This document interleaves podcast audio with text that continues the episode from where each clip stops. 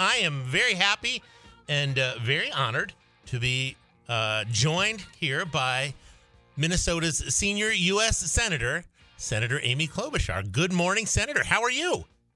Well, good morning, Rob. I am really, really good. I am excited that you're.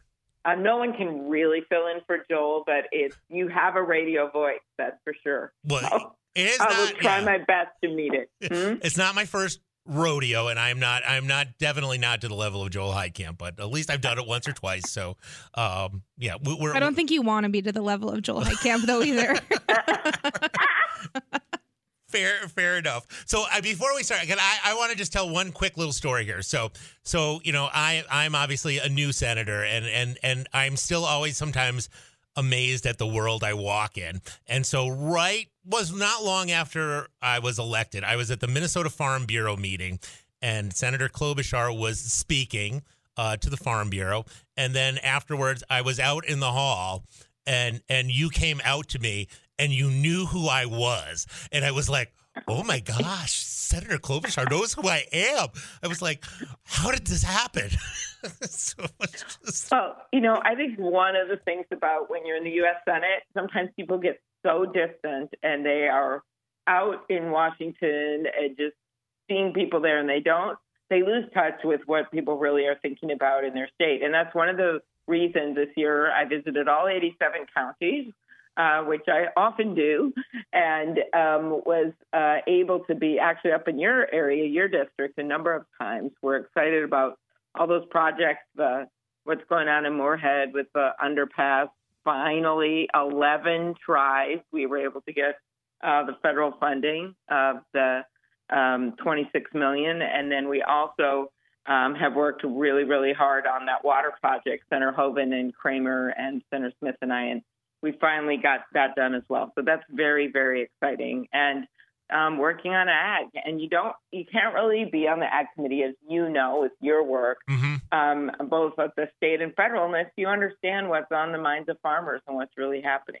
Yes, and and that is you know being on, on the state ag committee, it is it's really important uh, that you go out and you talk to those farmers because those are the boots on the ground, and uh, that's who you want to hear from because that's I you know in the perfect world that's who are all our ag policies are are there you know to help are those those farmers who are out doing the work. I have a very funny memory of going up to actually to Detroit Lakes to meet with Collin when I was first running for the Senate with Collin Peterson, who I just saw recently in good spirits, uh, as you know, served the area for a long, long time.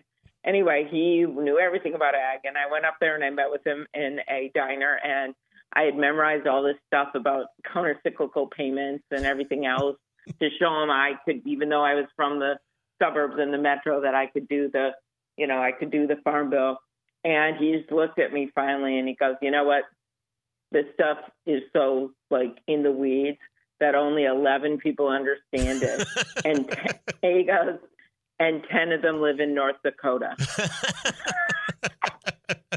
and I came to realize later that the 11th one was him. okay. Um, and so, in any case, it is important to learn all of it, um, but it's also important, as you're saying, to get what's happening. Like, how's the weather affecting things now, and what does it mean with what um, another country is doing? What happens with Brazil or Mexico on sugar?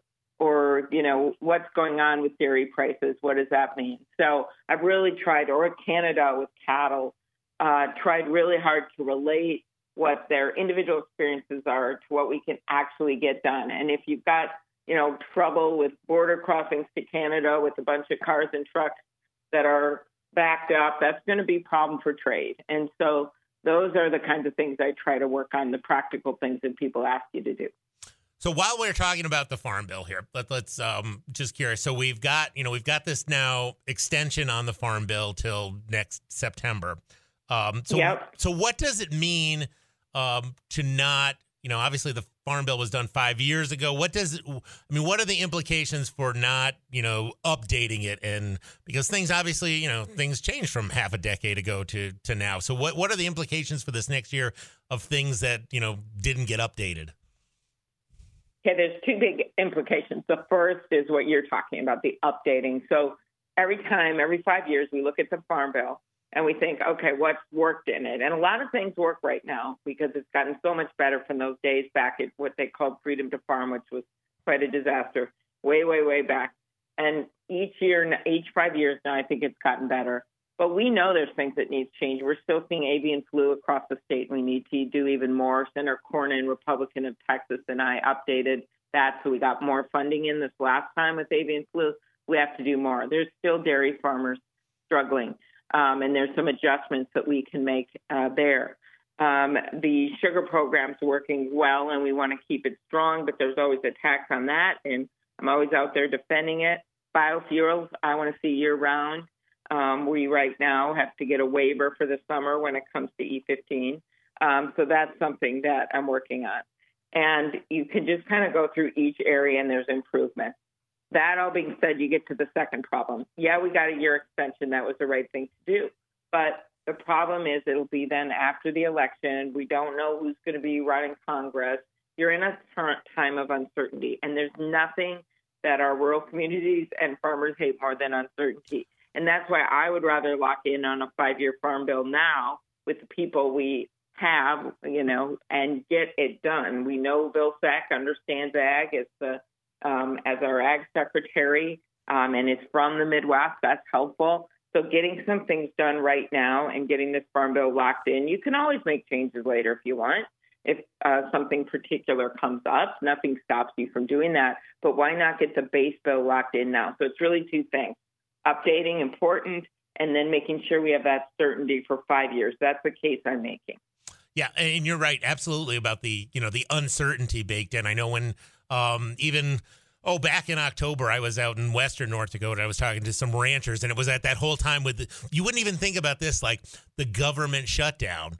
They were all concerned about how the government shutdown was going to affect the beef price market, and and you're like mm-hmm. you, you, those those it's just even anything that's uncertain obviously the weather's always the big uncertainty but you know those if we can relay you know we can set in, into stone you know what the government's going to do that that so much you know makes planning a whole lot easier for people going forward exactly and you know i've had both senator stabenow and senator Boozman out to minnesota senator Boozman, republican leader on the ag committee senator stabenow democratic um, and they both come out, and I have uh, made our case about our particular Minnesota concerns. You know, we're number one for sugar beets.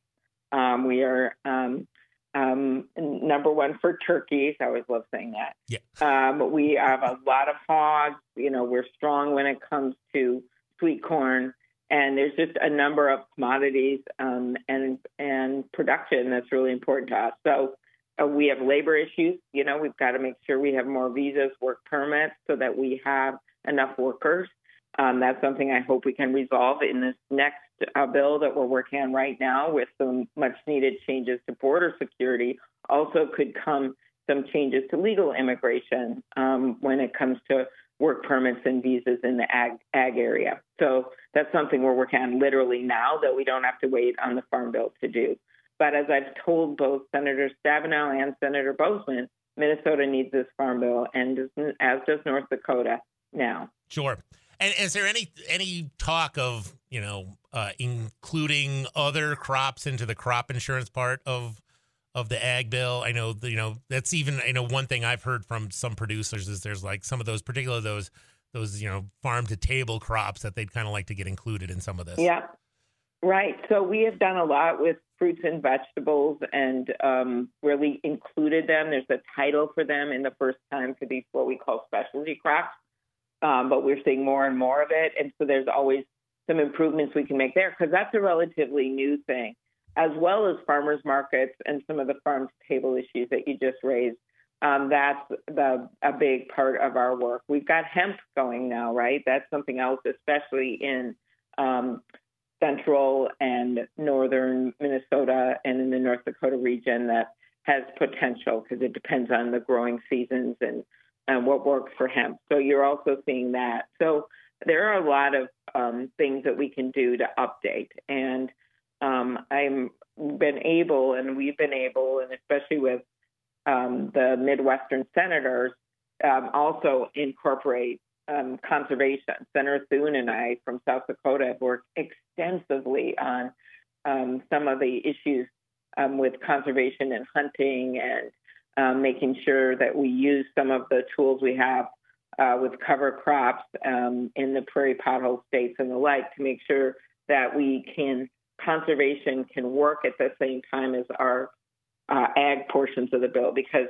um, farmers are good stewards of the land, and we need to make sure there's incentives in place with the CRP, which is the Conservation Re- Reserve Program, and the CSP and the EQIP programs um, to make sure those remain strong in the Farm Bill. And he and I worked together on a lot of that.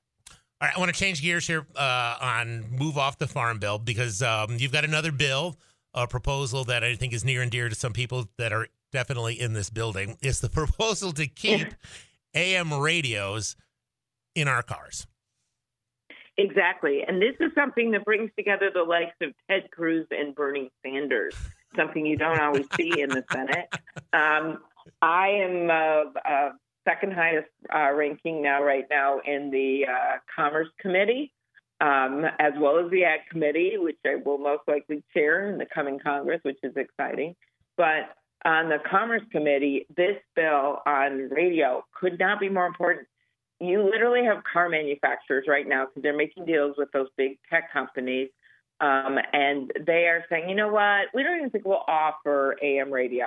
And you think about the thousands of AM radio stations that serve people every day. That's how they find out the high school football score. That's how they find out what the weather's going to be. That's how they get their crop reports. And to cut AM radio out and make it inaccessible by vehicle, um, it would just be a very bad for the fabric of our communities and actually for the economies in rural America. So what our bill says is yes, you have to keep um, offering AM radio. Don't say you're updating all these cars and then take away the one thing that so many people like in rural America, and that you can't charge extra for it. You know, act like it's some kind of sunroof or something when you've been getting it for free forever.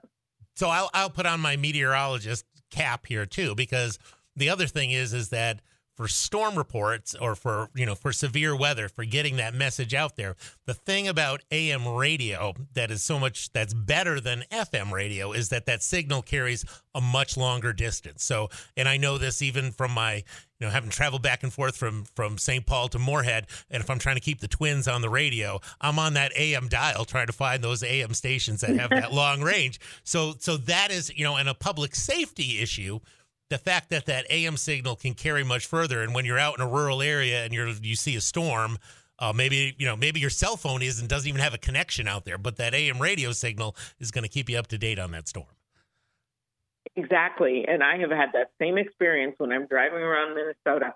And one of those things that you bring up on the emergency front, because that that applies not just for Twins games, but also on the emergency front, is that emergency responders actually use AM radio to communicate with the public because it has that broader reach. And um, seven former, especially if other, you want to have a redundant system, right? So you have other ways to reach people.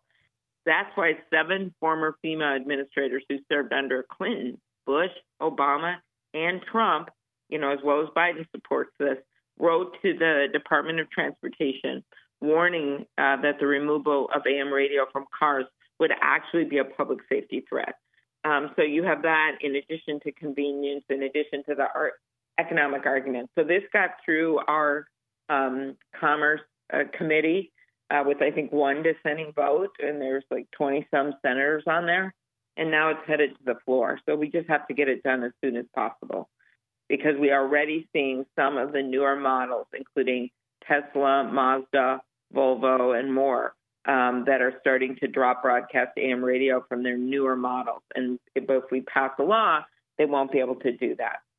And I know even one of my home radios, when I bought it, and I didn't even realize it, I came and I'm like, there's no AM dial on this radio. It was FM only. So, um, yeah, yeah, exactly. Not not really what I want bad. in my car while I'm traveling around.